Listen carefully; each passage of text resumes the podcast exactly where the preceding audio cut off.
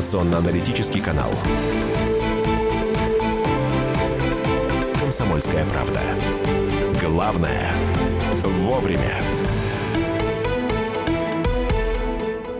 Итак, друзья, программа «Главное вовремя» и наша традиционная рубрика «Я только спросите» должна стартовать в нашем эфире, и она это делает прямо сейчас. У нас а, в эфире сегодня э, Евгений Тимаков, врач-педиатр. Да, врач-педиатр э, Евгений Тимаков. Евгений Юрьевич, здравствуйте, добро пожаловать. А, сейчас, подождите, дубль два, включаем микрофон. И еще раз можно «добрый день», чтобы вас все услышали. Вот теперь можно здороваться, да. Доброе утро. Здравствуйте, Евгений Юрьевич. Э, врач-педиатр педиатр, простуда без осложнений. Сегодняшняя тема нашего разговора. Как защитить ребенка от пневмонии. Сразу напомним номера, а, по которым можно задавать Евгению вопросы. Пожалуйста. Итак, студийный номер телефона 8 800 200 ровно 9702. WhatsApp и Viber 8 967 200 ровно 9702. Я хотела бы уточнить, Евгений Юрьевич, вот простуда, э, она что, только разве как осложнение в пневмонию может перетечь? Э, вот мне не очень это понятно. Объясните, пожалуйста. Нет, пневмония – это уже исход э, заболевания, да, когда так. идет осложнение от заболевания, если Э, причин несколько. Это или неправильное лечение, или агрессивная инфекция, или у ребенка не хватает иммунитета, чтобы справиться с этой инфекцией. Простуда вообще собирательное понятие. Нет такого как бы, диагноза, как простуда, потому Правда? что простуда – это просто любые изменения, которые начинаются у нас в верхних дыхательных путях носоглотки. Ну, то есть это трахеит, насморк, фарингит, кашель, да, да, вот это все сюда же, да, да? покраснение горла, да, першение в горле, э, трахеит, как говорите, ларингиты, фарингиты риниты, аденоидиты. Все это простуда. И, другие иты. иты. Другие иты, да. А, слушайте, ну подождите, а каждый из вышеперечисленных, а туда же добавим ОРВИ и ОРЗ, каждое ли простудное заболевание несет за собой осложнение? Естественно, нет. Если бы каждое заболевание несло осложнение, то каждый ребенок бы болел пневмонией, были переполнены больницы, было бы куча осложнений в виде ну, хронических процессов, Угу. Этого, естественно, нету. Я, э, я напоминаю, слушатели, прямо сейчас э, все вопросы WhatsApp и Viber, в первую очередь 8 967 200 ровно 9702. Звонки принимаются 8 800 200 ровно 9702. YouTube, там тоже чат. Прямой эфир, радио «Комсомольская правда». Вот какой вопрос я встречаю или встречала, ну вот это в моей памяти осело. Не, из-за моего, из-за неправильного диагноза погибают дети из-за того, что вовремя не установили, не, не установили, что это пневмония. Прокомментируйте, пожалуйста, как это не установили? Остановить? Как, как нам следить, держать руку матерям, родителям на пульсе? Да, можно пропустить, к сожалению, пневмонию. Почему? Потому что начальное проявление пневмонии можно не всегда услышать ухом, когда слушаешь. И у врачей не всегда вызывает настороженность та эпидемия, которая идет в данный момент. То есть есть агрессивные инфекционные процессы, агрессивные вирусы, например, вирус гриппа, так. который э, пневмонию вызывает не абы как вялотекущий, а может вызвать пневмонию сразу вирусную. Вот прям виде... на третий пункт, допустим, сразу перейти, на... да? Ну да, сразу угу. перейти. То есть он вызывает э, серийные изменения в слизистой э, легких, которые вызывают отечность, и дальше идет воспалительный процесс, моментально текущий вместе с отечностью легких. Вот такие вот вирусные пневмонии протекают молниеносно. То есть с утра их может не быть, а к вечеру пневмония уже развивается. Вот это очень опасно. И а, вот, да, да, да, вот это надо действительно до конца понять. Во-первых, что значит врач не услышит? Как это вообще можно Потому что мелкие очаги пневмонии, особенно если дети э, более старшего возраста грузные, э, большие по комплекции, да, легкие, широкие. да, да. с излишком, э, допустим. Есть, пневмония же начинается не сразу огромным обширным, обширным участком. Мы можем попасть в тот момент, выслушивая легкие, когда еще пневмония маленький, маленький совсем участочек, который просто не попадает под точку выслушивания. Это мы поняли. То есть, а, вот я сейчас подведу общую черту, чтобы не занимать много времени. То есть, правильно ли сделать сделать вывод, что врач должен сомневаться, тем более, когда, допустим, грипп идет э, да. ходом большим, и каждого ребенка проверять на пневмонию. Во время эпидемии гриппозной, когда идет грипп, и когда ребенок длительно кашляет, когда длительно непонятная температура, когда непонятный подкашель в течение дня, когда врач не может понять причину истинную и сомневается в своем диагнозе, есть ли там что-то внутри или нет, угу. лучше все-таки перестраховаться, сделать рентген грудной клетки. Вот, потому что устанавливают устанавливают диагноз, ставят диагноз бронхит, начинают лечить брон, брон, бронхолептиками, да? Ну, там различные, да. Раз, разли... А между тем развивается пневмония. Казалось бы, отправьте сразу на флюорограмму. Мелкие очишки на флюорограмме будут видны? Мелкие как раз будут видны, а вот ухом их можно пропустить. А можно, э, с какого возраста можно делать э, флюорографию? Ну, там не флюорография, там идет рентген грудной клетки, противопоказаний по возрасту я нету. Столкнулась... Разового... Я вам сейчас расскажу. А, я уверена, что я не одна такая. В детской поликлинике я столкнулась с тем, что а, участковый педиатр сказал, мы не будем, передоперационная нужна была бы там рентген, мы не будем делать. Вы что, вашему ребенку еще там 6-7 лет нету. И у всех матерей как? Нельзя, облучение. Вот прокомментируйте. От разового облучения ничего не будет. К счастью, это не такие нагрузки сейчас. Во-первых, сейчас аппараты, доза значительно меньше нагрузок радиационных. Э, в год ребенок может получать определенную дозу, там по возрастам она расписана, и это несколько снимок в год, которые могут быть абсолютно угу. сделаны безвредно. Поэтому, если есть показания такие, что надо выявить, извините, пневмонию или получить микродозу, которая ни на что не влияет, естественно, выбирается э, рентгеновский снимок, потому что совершенно другая тактика лечения. Там и уколы могут быть. Слушатели уже спрашивают, вот да. Э, говорят, э, вы говорите, долгий кашель продолжительный. А сколько это продолжительно? Тем более, если вы сказали, молниеносно развивается. Для иногда. пневмонии стандартной классической, которая не связана с вирусом гриппа, Э, пневмония может развиться с 3 по 14 день болезни кашля. Опять же, еще раз говорю, кашли бывают совершенно разные. Кашель может быть связан с тем, что просто воспаленные аденоиды, с носоглотки стекает слизь. Кашель может быть связан с тем, что был фарингит, ребенок ночью спит, сохнет горлышко и идет под кашляние, першение. Кашель может быть связан с длительным текущим трахеитом, иногда и до месяца бывает, когда воспаляется а если трахея. как успеть? А если мол, и только оценит только врач, родители не смогут оценить. Э, первая оценка, которую могут сделать родители, это общее состояние ребенка, то есть его недомогание, его изменение поведения, сонливость и одышка. В первую очередь это одышка, потому что пневмония захватывает части легких, и ребенок начинает чаще дышать. Евгений Тимаков, врач-педиатр, у нас сегодня в эфире. Рубрика называется «Я только спросить», и вы можете спросить. Телефон прямого эфира 8 800 200 ровно 9702. Поехали по вопросам. Как действует соляной камень на выздоравливание? И что лучше, соляной камень или увлажнитель воздуха? Ну, это два совершенно разных э, момента, которые воздействуют на легкие. Увлажнение воздуха должно быть постоянное, э, причем э, для течения инфекционного процесса, как для носоглотки, так и для легких, обязательно должна быть, должен, должен быть влажности в квартире. Иначе слизь будет густая, она будет тяжело отходить. Но Обычные увлажнители воздуха могут не помочь, сразу предупреждаю, потому что паровые генераторы, они генерируют пар, который иногда ухудшает течение процесса. Э, желательно иметь мойки воздуха. Они, к сожалению, не дешевые, не бюджетные, угу. но там получается эффект горного воздуха, и, вся пыль у них осаждается, и выходит чистый воздух влажный, который для легких более полезный. Еще один это, вопрос. Да, ну, еще... про соляную камеру, там, если нужно, как бы ответить. Да, пожалуйста. Да, про, С... соль... про соляной это мы и забыли, да. Да, соляной камера немножко другая вещь. Это уже э, местная, как физиотерапия. Один соляной камушек, конечно, роли не сыграет никакой. А вот два-три раза в год детям, которые часто болеют, посвящать соляные пещеры, голокамеры, это полезно, это хорошо, это стабилизирует слизистую легких, стабилизирует, э, повышает у иммунитет. А вот какой вопрос. Я сталкивалась с тем, что они очень доступны, посещение этих соляных пещер.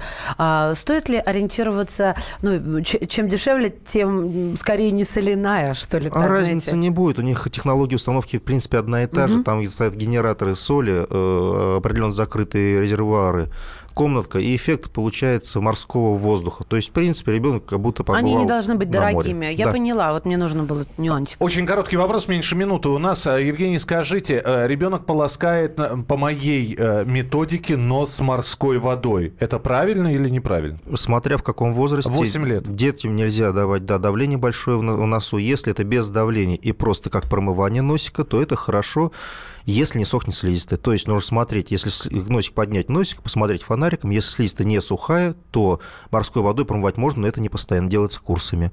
То есть дней 10 поделали, потом перерыв, чтобы слизистая восстанавливалась. Все свои вопросы а, по поводу ваших деток, э, если они есть, все, что вы хотели знать, но боялись спросить, можете спросить у Евгения Тимакова, врача-педиатра. Мария Бачинина здесь. Михаил Антонов тоже. Ждем ваших вопросов, друзья. 8 800 200 ровно 9702. Это наша рубрика под названием «Я только спросил» спросить.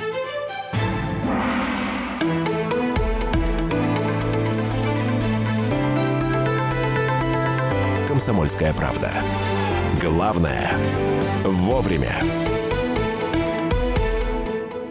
Товарищ адвокат! Адвокат! Спокойно, спокойно. Народного адвоката Леонида Альшанского хватит на всех. Юридические консультации в прямом эфире. Слушайте и звоните по субботам с 16 часов по московскому времени.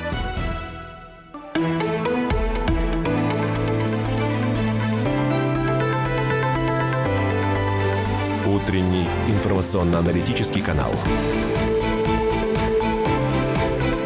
«Комсомольская правда». Главное – вовремя. Я только спросить. И если вы только спросите, то Евгений Тимаков, врач-педиатр, отвечает на ваши вопросы. 8 800 200 ровно 9702. 8 800 200 ровно 9702. Здесь же Мария Бачинина. И Михаил Антонов. Евгений, добрый день. Почему современная медицина не нашла до сих пор способ борьбы с младенческими коликами? Вот не помогают основные лекарства, такие как пробиотики и препараты симитикона. Зачем столько страданий малышу и родителям бессонные ночи? Ну, во-первых, это заложено природой, к сожалению, как бы там ни было, до трех месяцев детей почти всех процентов 85 беспокоит колики, у кого-то больше, у кого-то меньше. Связано это с остановлением кишечника, с незрелостью нервной системы, опять же, с незрелостью вегетативной системы, то, что там идут свои специфические нервные системы в кишечнике, идут спазмы, с тем, что население сейчас все больше и больше это незрелость, особенно в городах, в урбанизации.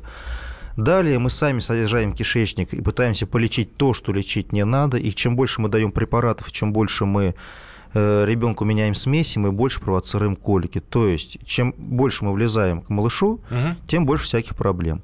Препараты семитикона, да, хорошая вещь. Они, э, только не забывайте, что они выпускаются разными фирмами, и, как это ни странно, кому-то помогает одна фирма, кому-то другая фирма. Вторые препараты, которые можно давать, это аналоги укропной воды. Тоже несколько групп препаратов, они друг друга дополняют. Одни, допустим, можно давать перед кормлением, другие после кормления. Колики у здорового ребенка до 2-3 недель не беспокоят почти малыша. Если до 2-3 недель есть жалобы, значит, ребенок или просто не доедает еды, или заглатывает много воздуха. Колики классические, они появляются к вечеру, в основном чаще всего, и месяца два с половиной где-то проходит, когда нормализуется нервная система. Если мы э, на функциональное состояние, на функциональные колики начинаем давать различные, различные ненужные пробиотики, которые э, не факт, что не нужны ребенку, пытаемся менять смеси, еще раз говорю, пытаемся найти какую-то причину и вылечить ее э, не скажем так, абы как по протоколам, то кольки усиливаются. Поэтому лишний раз не, не надо ребенка лечить от физиологического состояния. Просто нужно обеспечить режим, теплую пеленочку на животик, массаж животика. Решить вопрос именно как раз с реагированием ребенка на погоду. Если есть реакция на погоду, то, скорее всего, это вегетатика. вегетатика. Ну, если мы говорим о коликах, то я хочу дополнительно спросить, вы на стороне чего выступаете? Трубочек у крупной воды и, или же, э, как это называется, ну, клизмочки, например, Значит, с этим? Во-первых. Э, каждому ребенку... Я выступают только за индивидуальный подход, то есть здесь нету такой классики, кому что. Газоотводная трубочка называется газоотводная, то есть если уже ребенку живот вздут и он стоит барабанчиком, то, естественно, газики нужно выпускать, уже никакие препараты не помогут. Для стимуляции стула ни в коем случае трубочки и раздражающий фактор использовать нельзя, потому что иначе это вызывает привыкание. Более того, чтобы раз мы пока в эфире, чтобы все знали, что с полутора-двух месяцев часто у детей бывают запоры, функциональный запор, который лечить не надо, из-за которых тоже ребенок начинает кряхтеть и тужиться. А кряхтеть он начинает где-то с месячного возраста, когда переходит во взрослую жизнь, пытается сам сходить в туалет. Э, и вот эти вот запоры, если мы будем кидаться каждый раз, лечить препаратами, давать в рот, чтобы нормализовать стул, mm-hmm. этого тоже делать нельзя. Должен врач лечить, нужны препараты или нет. Препараты по факту нужны только одному проценту детей. В общем, без самодеятельности. 8 800 200 ровно 9702. Вопросы Евгению Тимакову, врачу-педиатру. Владимир, здравствуйте. Здравствуйте, уважаемый ведущий. Здравствуйте. Позвольте вашему, Владимиру, вашему специалисту вопрос задать. Пожалуйста. Конечно, слушаем вас. Я Значит, э, э, Владимир из Твери, хочу вот что сказать. Из, чисто из упоминаний комплементарной медицины. Ведь при воспалении легких и пневмонии достаточно рукой прослушать, чтобы не пропустить диагноз. Как вы к этому относитесь? Прослушать рукой? А что вы имеете в виду? Здравствуйте. Да. А потом, найдя этот воспалительный процесс, именно хороший компрессик из трав наложить идет все отлично. А то, что вы сказали, массаж животика, это просто необходимо. С уважением, Владимир Михайлович Тверь. Спасибо. Спасибо вам, Владимир Да, Михайлович. спасибо за вопрос. Да, но здесь, смотрите, ситуация такая. Во-первых, пневмонию рукой прослушать. Можно выстукать пневмонию, называется метод перкуссии, что обязательно каждый педиатр, рассматривая ребенка с бронхитом, должен делать. То есть, когда врач видит э, ребенка с жалобами на кашель, да, выстукиваются легкие, сравнивается перкуторный звук, ну, постукивание с одной стороны, с другой стороны, симметричность его сравнивается, с, а, обстукиваются легкие полностью по кругу, спереди и сзади. Э, Соответственно, изменение вот этого перкуторного звука, оно э, дополнительно помогает врачу определить, есть там пневмония или нет, помимо того, что мы выслушиваем у легких. Но, но это, э, скажу сразу, метод очень такой специфический, то есть нужно им владеть. Во-первых, врач должен слушать хорошо, иметь хороший слух. Не все этим методом владеют на 100%, чтобы выс- выс- постукать ребенка. Э, Когда мы выслушаем этот участок, не всегда этот участок, слава богу, оказывается пневмонией. То есть, когда мы делаем, мы, мы постукали ребенка, предполагаем, что там есть пневмония. Вот когда мы уже предполагаем, отправляем на рентген и смотрим. Если какое-то подтверждение, то мы обязательно, естественно, назначаем лечение. Что касается компрессов и травок, Честно говоря, если мы будем греть гнойный очаг пневмонии с вами, нагревать его, э, то он может у малышей расплавиться и может пойти пневмония на все легкое. Это не есть хорошо. Я настоятельно не рекомендую заниматься народным методом лечения с пневмонией. Не шутите с ними. Там это обязательно антибактериальная терапия, это обязательно терапия, которая снимает отек с легких и выводит э, мокроту, разжижает ее. А вот потом уже, когда мы снимаем острый процесс, вот народные методы в виде компрессиков, физиотерапии и так далее, это можно делать. Доброе утро. Подскажите, пожалуйста, у дочери температура за день периодически поднимается до 37,5 и падает. Кашля нет, соплей нет, анализы ничего не показывают. Так же активно, как всегда. От чего скачет температура, непонятно. Прививку от гриппа не делали. Это Александр из Ставрополя. То есть, насколько я понимаю, анализы ничего не показывают. То есть лейк- лей- лейкоциты в норме, очага воспаления нет. Да, здесь вопрос, опять же, такой, сколько возраст ребенку. А, Оценивается, когда непонятно, у ребенка фи- температура прыгает, очень много-много причин, и по протоколам там обследуется абсолютно все от и до. По факту чаще всего такое состояние бывает после перенесенной какой-то месяц назад или два месяца назад инфекции, обычно это герпес группа инфекции, когда у ребенка потом на э, какие-то процессы возбуждения температура поднимается сама. Еще есть понятие такое, как термоневроз, то есть когда ребенка возбудим психологически, когда переживает очень сильно, тоже может подниматься температура. И опять же, анализы надо смотреть в динамике несколько раз э, и сравнить именно возрастные нормы, потому что если оценивается норма только потому, как напечатано э, в анализе, то есть это норма, не норма, они не всегда совпадают по возрастам, тоже дает лаборатория. То есть здесь нужно более тонко к этому подходить э, и решать вопросы. Может, там какие-то процессы с почкой, может, это просто на самом деле неврологическое, может, это норма абсолютная. Это очень серьезный вопрос. Евгений Тимаков, врач-педиатр, отвечает на ваши вопросы. Эльвира, здравствуйте, говорите, пожалуйста. Алло.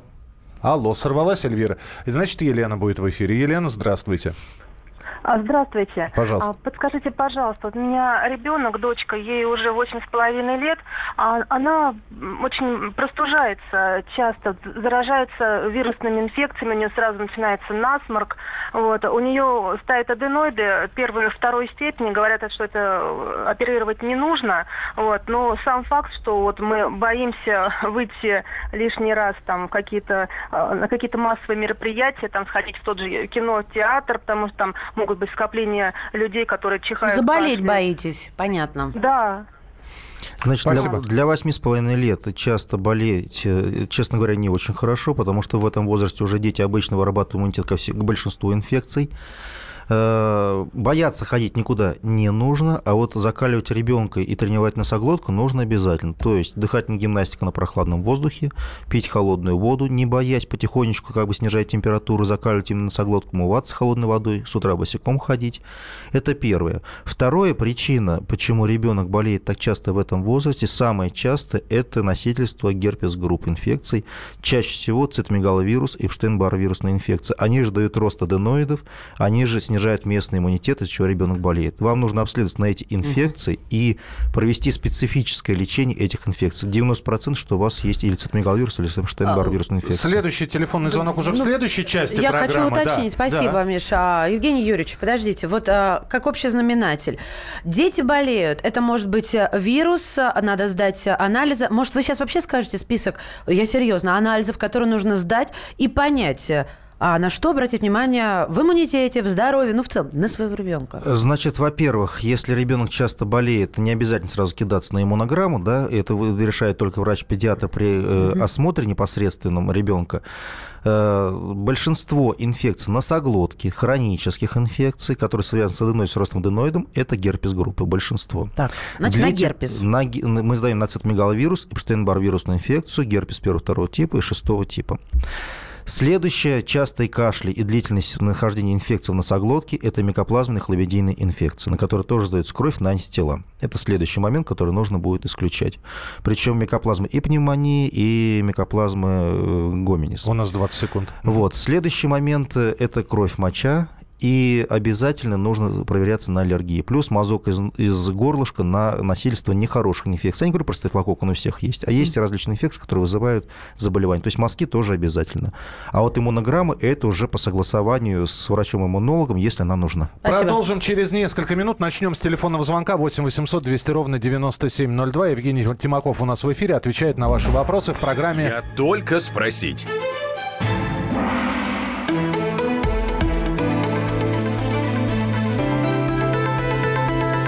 «Комсомольская правда».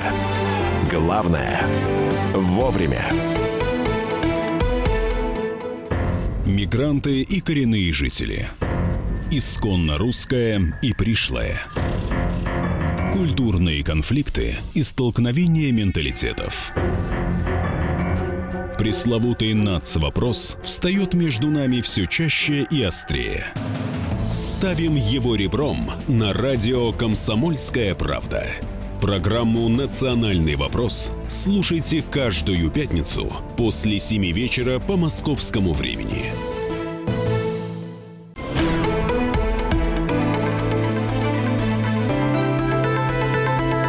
«Комсомольская правда». Главное – вовремя. Я только спросить. И сегодня в программе «Я только спросить» вы задаете свои вопросы Евгению Тимакову, врачу-педиатру, который находится у нас в студии. Здесь Мария Бачинина. И Михаил Антонов. Телефон прямого эфира 8 800 200 ровно 9702. Телефонный звонок принимаем. Здравствуйте, Эльвира, мы вас слушаем. Здравствуйте. Здравствуйте. Э, Волгоград. Так. Э, Такой вопрос. У меня дочь 5 лет. У нее э, выделение из половых органов желтоватого цвета. Норма это или нет? И прекратится. И еще, она иногда как бы жалуется, ну, как будто на боли, ну, где непонятно. Но я, естественно, ничего понять не могу. То есть нормально вот такие выделения для девочек в пятилетнем возрасте или нет все-таки? Спасибо за ответ. Мы сегодня, правда, про пневмонию тут собрались поговорить, Ну, но вопрос процесс, прозвучал. может быть, инфекционный, да, здравствуйте.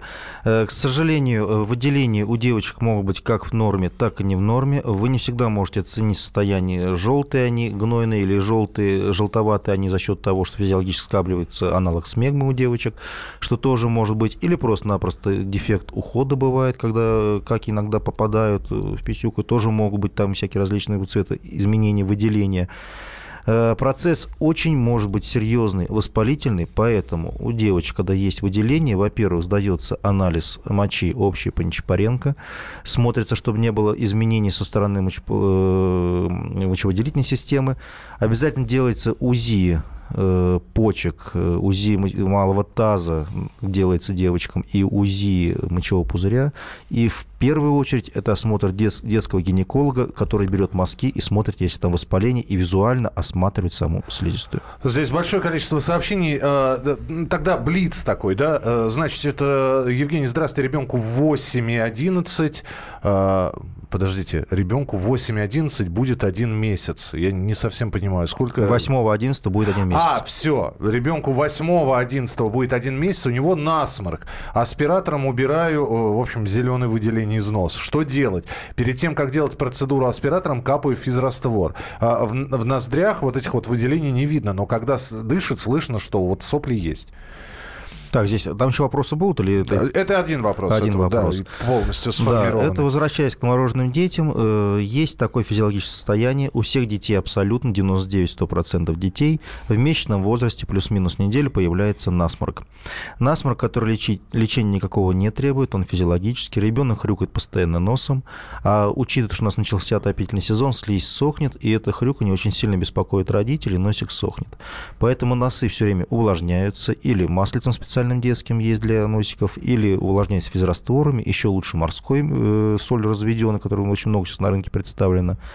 Другой вопрос, что слизь должна быть прозрачная э, или мутно-белая, мутноватая. Изменение цвета характера слизи постоянного длительного может говорить о том, что в нос попала какая-то инфекция. То есть, если сопельки зеленоватые, если сопли желтые, значит, там может идти какой-то воспалительный процесс. Если это разово, ничего страшного. Если это постоянно каждый день, желательно показаться на, э, врачу и как, и покапать местно антисептические, не надо там сразу антибиотики, антисептические растворы. Э, их сейчас много на рынке, врач должен подобрать какой-то свой определенный антисептический раствор, который нужно будет 5-7 дней покапать, уменьшить количество этой инфекции, а дальше ребенок уже дальше сам выздоровеет. Добрый день, ребенок э, два с половиной года. Что не простуда, то с бронхитом. Что это может быть? Спасибо. Если ребенок на каждую простуду реагирует бронхитом, э, во-первых, надо выяснить, какой бронхит, потому что бронхит может быть обструктивный, может быть обычный. Если бронхит обструктивный с нарушением дыхания, то чаще всего это или носительство хронической инфекции, это микоплазма хламидильной группы внутриклеточные, или у ребенка формируется, э, к сожалению, аллергическое состояние, то есть может формироваться бронхиальная астма, что тоже надо смотреть, или сниженный иммунитет легких. То есть здесь уже более серьезный вопрос, надо подходить индивидуально к малышу, надо его слушать, выявлять историю заболевания и смотреть, с чем связаны эти бронхиты. А, Живем в глубинке. Здесь э, э, серия вопросов про кашель. А, Про, э, во-первых, значит, живем в глубинке, далеко до поликлиники. Что делать в первую очередь при кашле, если он влажный? Ну, то есть э, с- сырой влажный кашель, вот, не, не сухой. Значит, да, кашли бывают совершенно разные. В зависимости, опять же, от возраста ребенка назначаются различные препараты. В большинстве случаев кашель начинается не сразу с влажного, а с сухого. Тогда нужны препараты, которые э, помогают откашливаться. Это аналоги алтеи, солодки и так далее. Если же кашель влажный, на самом деле мокроты много, то нужно добавлять препарат, который разжи- разжижает этот мокрот, помогает выводить. Это аналоги амброгексала, это аналоги ацетилцистеина, которые, опять же, назначаются индивидуально по возрастам ребенка, чтобы мокрота вышла. И здесь спрашивают, для откашливания можно ли использовать небулайзер с физраствором? Небулайзер – хорошая вещь, но я рекомендую использовать не физраствор, а боржоми обычно, оно лучше отхаркивает. Опять же, Не если... ессентуки? Э, Нет, боржоми лучше работает. Она более щелочная. И смысл какой? Когда мы дышим ингалятором, мы делаем эффект влажной ингаляции, то есть легкие увлажняются, увеличивается количество мокроты, снимается небольшой отек со связок э, с верхних дыхательных путей. То есть, соответственно, это хорошее место для лечения именно верхних дыхательных путей, ларингитов, трахеитов и, соответственно, першение снятия в горле. Это безвредно, если пользоваться процессом не э, долго, не длительно, как бы индивидуально. А, Телефонные звонки 8 800 200 ровно 9702. Евгений Тимаков отмеча- отвечает сегодня на ваши вопросы. Руслан, здравствуйте. Здравствуйте. Такой вопрос. Э, Большое почтение и ведущим, и и врачу. Э, Хотел бы получить ответ на такой воп- вопрос. Э, У меня дочери 8,5 лет. Вот. Э, Ей было 5, когда появилась аллергия, непонятно на что. Сдавали анализы. Вот. Ничего не показало. Невозможно есть ни красное, ни цитрусы, ни шоколад. Подождите, анализы это аллергопроба вы имеете в виду? Вы ее сдавали? Да, да, да, да, да, да, да. Вот. Э, Ездили э, специально в платную клинику. Вот. Ничего не показало, но как только она э, съест, допустим, к- клубники, вот, или малины, вот, и появляются как бы язвочки на руках. Ну, мы по- поняли, да, В чем, спасибо. в чем- да. подождите, подождите, в чем вопрос? Вопрос, что делать с этим, если аллергопробы ничего не делать, показали, да? Да. Верно вас поняли? Да, что делать и из-за чего это могло возникнуть. Ребенок до пяти лет жил великолепно, ел все. А потом раз и все. Ну да, знакомство. Да, Я, я понял вопрос. Чаще всего такие состояния возникают, к сожалению, первое, из-за ошибок родителей, когда вот как раз ребенок все ест, и он потом кушает большое количество продуктов, которые вызывают изменения стороны кишечника. То есть мы любим давать детям мандарины неограниченно, те же самые, как вы говорите, шоколады и так далее, и так далее, и так далее. Все продукты, которые содержат Е, различные ешки, стабилизаторы и эмульгаторы, они влияют на детский кишечник, особенно в незрелом 4-5-летнем возрасте. Зачастую родители на Новый год надают много-много продуктов, и потом полгода э, у ребенка кишечник восстановиться не может. Они его поддерживают дальше. Все продукты, которые вы перечислили, содержат в готовом виде антигистаминные, не антигистаминные, а специфические вещества, которые э, вызывают аллергию у детей. То есть это не сам продукт, а его составляющие. Например, тот же самый серотонин в готовой форме, который просто вызывает резкий выброс из клеток медиаторов воспаления и местное воспаление. То есть продукты, которые вы перечислили, шоколад, малина, клубника, опять же, цитрусовые, они в готовом виде уже просто даже на сам продукт может быть реакция на его компоненты. Это первое. Второе – это наличие в кишечнике скрытых инфекций и в первую очередь глистов. Если вы от глистов не лечились, э, можно даже на них не обследоваться, надо обязательно дать препарат от глистов, потому что если там хоть один глистик сидит, то любой продукт, который содержит вот такие вот готовые вещества, медиатор воспаления, может проникнуть в кровь в неизмененном виде э, через эту пораженную стенку и вызвать сильнейшие аллергические реакции. Поэтому в первую очередь исключайте глистов, а потом уже все остальное. 8 800 200 ровно 9702. 8 800 200 ровно 9702. Телефон прямого эфира. WhatsApp и Viber 8 967 200 ровно 9702. Ну, во-первых, спрашивают про к соляным вернемся. Пещерам соляная лампа удовлетворяет, если не пещера? Соляная лампа, все-таки нагрузка солевая очень маленькая. Она, ну, чуть-чуть, как небольшой физиотерапевтический эффект для поддержания носоглотки. Для аденоидов особенно она неплохая вещь. А как вы относитесь к лампам, которые кварцуют в детской, в детской если ставить? Положительно Значит, или... К этим лампам я отношусь положительно, если в квартире есть инфекция, очаг инфекции. То есть, когда малыш маленький, да, нужно защитить от инфекционного процесса, а дома заболел кто-то из взрослых, то кварцевание этим, этими лампами, оно оправдано. Но только лампы должны быть современные, закрытого контура, которые не сушат воздух сильно и при которых можно находиться. То есть, угу. которые безвредные.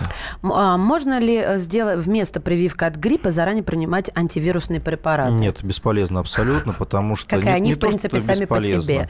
Во-первых, во-первых, э, получается, мы искусственно стимулируем иммунитет противовирусными препаратами, и когда придет, не дай бог, сам вирус гриппа, нам уже поддержать организм будет нечем, тем более не все противовирусные препараты воздействуют на грипп, у каждого это все индивидуально, не все препараты имеют доказанную эффективность на, на Доктор, грипп. Доктор, ну скажите, что ну, нет вирусного препарата, который доказан эффективность. Ну я же говорю, не, не все, нет, есть как бы единичный препарат, который эффективность противовирусная доказана, мы их не всегда применяем, потому что они все-таки э, могут воздействовать на иммунитет не только на иммунитет, но и на всякие иммунные процессы в организме дополнительные. А, успеваем принять еще один телефонный звонок. Напомню, Евгений Тимаков сегодня у нас в эфире, врач-педиатр. Ольга, здравствуйте, говорите, пожалуйста. Добрый день. Да. Э, Спасибо за передачу э, телеграфным текстом. Не успела записать увлажнитель воздуха, который рекомендует доктор. Будьте добры, повторите. Что, вы- что вы рекомендовали, Евгений? Я рекомендовал использовать мойки воздуха. Желательно те, которые э, без фильтров, чтобы было удобнее их использовать э, для ну, для удеш- удешевления процесса. Если вы находитесь в Подмосковье, то можно использовать фильтр. Но когда в Москве и воздух все-таки загрязнен, то фильтры, они просто очень большую экономическую, как бы не- невыгодны. Буквально полторы минуты, опять же, Блиц. Как отучить детей ногти грызть? Скажите, Это доктор. процесс больше психологического плана. Во-первых, если ребенок грызет ногти, э, пожалуйста, обратите на это внимание, обратитесь к невропатологу. Иногда бывают автоматизмы, э, когда ребенок грызет ногти. То есть это может быть и, неврологическое состояние с психики ребенка, внутреннее какое-то состояние дискомфорта. Это могут быть нервные тики, что еще серьезнее. А так, по факту, для лечения, э, чтобы ребенок не грыз ногти, обычно мажут с каким-нибудь горьким веществом, много таких веществ. Э, И психологически напоминают ребенку, что грызть ногти нельзя. Ну, и здесь э, э, мальчик 6 лет храпит. Храп – это повод для беспокойства? Храп – это рост аденоидов чаще всего. э, В большинстве случаев. Есть, конечно, более серьезные вещи, но в основном это рост аденоидов. Это осмотр лор-врача, педиатра и выявить причину аденоидов. А каждую ночь нужно или несколько раз в неделю всего увлажнять детскую комнату? Постоянно. Постоянно. Особенно зимой, я так полагаю. да? Особенно в отопительный сезон. Евгений, спасибо вам большое. Хотя вопросов здесь еще огромное количество, которых мы не задали. Я думаю, что это повод и вернуться к нам в студию и а, отвечать на наши вопросы в рубрике «Я только спросить». Врач-педиатр Евгений Тимаков. Евгений Юрьевич, спасибо. Лечите дальше. Да, всего доброго, не болейте. Напоминаю, каждый, каждую среду в 10 часов 5 минут, сразу же после выпуска новостей, наша традиционная рубрика, которая называется... Мужчина, мужчина, вы куда? Да я быстро, я, я только спрошу и все. Все в очереди стоят, Да, подождите. ну, мне только спросить, я быстро. Все стоят. Мне тоже только спросить. Подождите, пожалуйста. Я только спросить.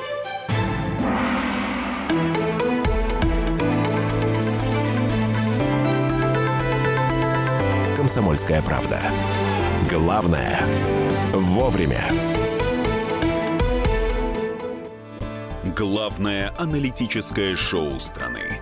Михаил Владимирович Юрьев, Михаил Владимирович Леонтьев. И в команде Анатолия Кузичева замена. Вместо Анатолия играет Илья Савельев. Но все остальное будет прежним. Это главтема. Они знают, как надо. Мы несем свою миссию выработать и донести до народа и руководства мысль о том, как должно быть. Программа «Главтема» на радио «Комсомольская правда». Слушайте в прямом эфире каждый четверг с 20.00 по московскому времени.